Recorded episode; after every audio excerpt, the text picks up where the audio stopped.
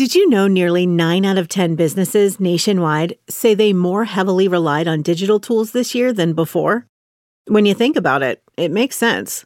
New challenges called for better tech solutions, and Paycom is one of those tools.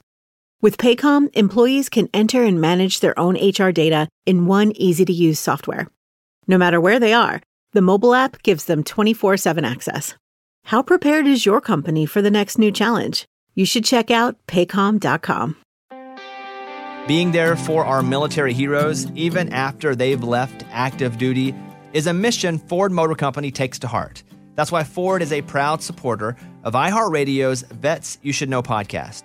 I was taught this is normal, this is what happens, and I'm sorry this happened to you, but expect it from now on. And so I said, you know what? Somebody has to do better. Some they deserve better. So I decided if nobody's going to do it, then I guess I have to. Check out iHeartRadio's Vet You Should Know podcast wherever you listen to podcasts. Then tell Ford about a service member you're proud of using the hashtag Proud to Honor, and Ford will give 100 bucks on your behalf to military charities up to $3.5 million.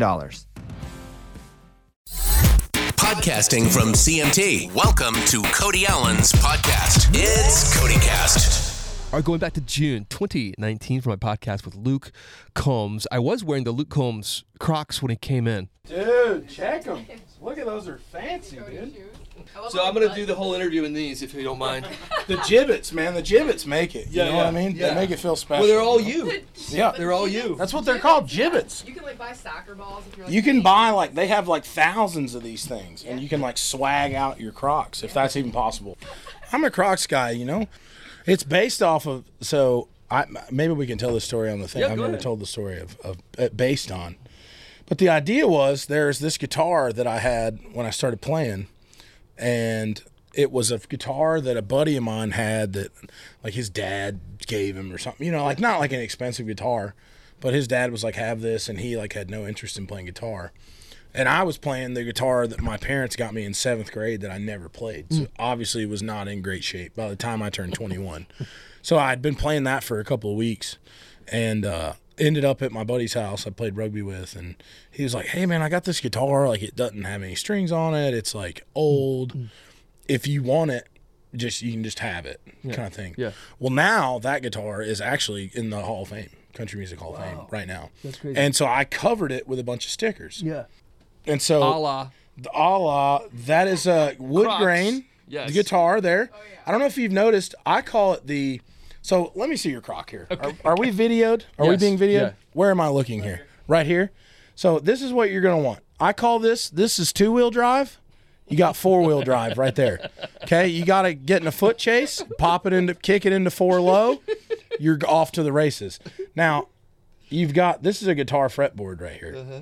Which I thought was pretty neat, actually. And it's like it's kind of hard to see oh, probably, Oh, is. But didn't it's like a notice that. fretboard on a Yeah. guitar. So this actually is based off of that first guitar that I had that's now in the Hall of Fame. That is was so the cool. idea Yeah. of the of the whole thing. And hence so. the color. yeah, like hence the the, wood grain Yeah. kind of looking deal. So maybe who knows? There may be more in the works. My Couldn't favorite's the say. Hurricane, though. I love that. That was pretty That's good. cool. Yeah. That's awesome. But for remember the four wheel thing though. If you Yeah, ever four get wheel, two wheel. I got four wheel, two Yeah, wheel, gotta kick it You in. gotta keep it in two though. Two's the cool look. Four to me does not look cool. It's very functional though. But it works. Absolutely. When you got to move fast. Yeah.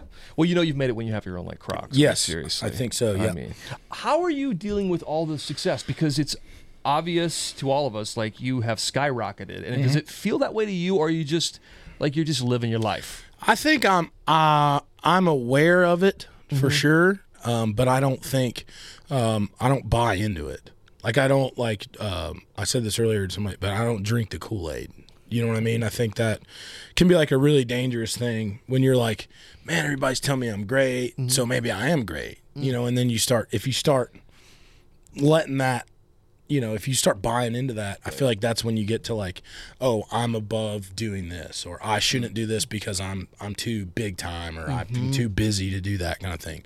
And I don't think that's how you ever get to this point. So I think, yeah, you know, I'm sure there there's certainly times where you get tired and you go, hey man, I'm gonna you know skip the award show this year, or I'm gonna do this you know just for my own sake. I think that that's fine. Mm. But if you start doing that too much because you feel like, oh well, radio will just play me because they have to. You know, I think that's a really dangerous mindset. So I never want to get into that thing because it took a lot of hard work to get here, and it's a lot of hard work to stay here.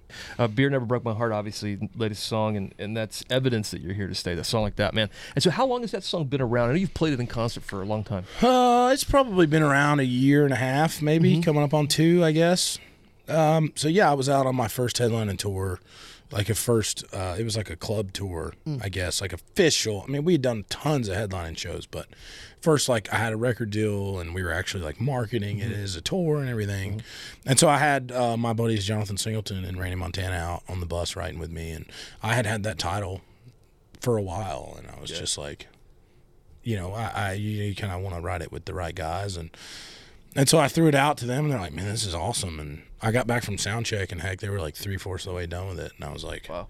"Jeez, man! Like, let me get in on it. Like, I want to like work on it a little bit."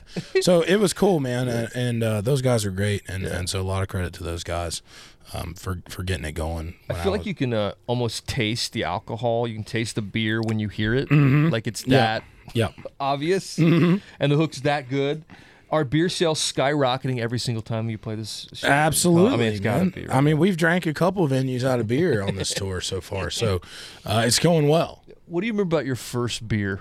Okay, I, I have a very specific story. Uh, this is, and you're gonna think I'm lying about this. Okay, so Kiawah Island, South Carolina. Okay, Um, been there. I'm from South Carolina. I'm, uh, how old am I at this point? I'm 21 at this point for sure. Still in high school though, if you catch my drift. right. Um, Yes. and it was uh I think I think it was a Heineken. I, I'm 99 percent. All right. Because it was just like one of because when you're 21, you can't buy your own beer when you're 21. So Right. you find a guy outside the gas station who's riding a bicycle, and you go. Hey man, whatever you come out with is like we're gonna have that, you know, and so I think that's what he came out with, kind of thing. And I had my first beer on a dock there uh, in Kiawah Island, South Carolina, and I touched a dolphin. Really? Also a first. Wait. That's real. That's a real story. wait. I'm, it's a real story. You was a- sure you weren't drinking more than one beer? ser- I, mean, listen. Okay, I know it sounds crazy, right? So we're sitting on this dock, and this uh-huh. is if you've never been to Kiawah Island, uh-huh. it's kind of like a it's kind of like a private, like it's like a like a resort type island. So it's not like you can't just like go there. There's not like hotels and mm-hmm. stuff. So a buddy of mine's grandparents had a condo there, so he took us down there, and like everybody rides their bikes around, and there's not a lot of cars and stuff. So at nighttime, there's not a lot of there's no like nightclubs or like mm-hmm. bars. Like it's just people's houses, Right. So we went out to this like dock or whatever, and we're having these beers out here, and like no BS, I'm I've got my legs over the mm-hmm. thing, and a bleeping dolphin surfaces at right. I'm not lying to you, right at my feet, and I just went, Whoa. and that was man. it. And I was like, mutual respect for the dolphin. You know, I didn't push my boundaries with it. You know, so it was an interesting night. That's to say the least. Yeah, I love it's a it. bluegill. Yeah, for sure. When's the first time you remember getting drunk? Okay. Uh, the first time I remember getting drunk, It was. yeah, let's let's examine the question. I would think it was. I, I would say it was probably like maybe the summer after high school. Okay. I think, Yeah, you were 22. but I don't. then. I don't have like a. I didn't touch a dolphin that night, so I don't remember it as specifically. You know, I only remember the first beer because of the dolphin. Right, if that the makes it more believable. Yeah. You know what I mean? You know, it's like asking me like, what was your first McDonald's like? I don't know. I've had a lot of McDonald's. you know, I remember. I'm at some point I had McDonald's for the first time. Right. I've had it a lot since then, though. you know, when did you eat 50 nuggets? a couple of times. I don't know. You know, it's just happened before. You know, I don't know what you want me to say. Oh my that, god. but yeah. Yeah. Okay. Let's talk about the EP. It's Yeah. called the prequel. Mm-hmm. Are these songs you you wrote before the first album came out? Is that why it's called prequel? I'm guessing. I don't know. No, no. Uh, I, um, you know, legally speaking, couldn't say um, sign a document, but I would think it means maybe it's not the only music I'm putting out this year. I would think maybe. Oh, the prequel to something else. I would think that can can definitely not confirm, but Yeah. would definitely definitely say maybe. You know, Uh, another track on the EP is called um, Refrigerator Door. Mm-hmm. Uh, so, what will we find on yours? We know you decorate your Crocs and your guitars. Yes. So, what would be on the? Do you, are you do you decorate your your fridge door? Well, you know, this is gonna this is gonna let some people down, and I don't right now. And here's why: not because I don't want to. Right. So we just moved. Me and my fiance moved into a new house and everything. Uh, probably about seven or eight months ago, and it had one of those like it has one of those like built-in refrigerators oh, that's yeah. almost like a piece of furniture, like mm. it's built into the kitchen kind I've of thing. seen this. And so it's like it's it's great. I mean, it's a mm. great fridge, but it's it's metal, but it's not magnetic.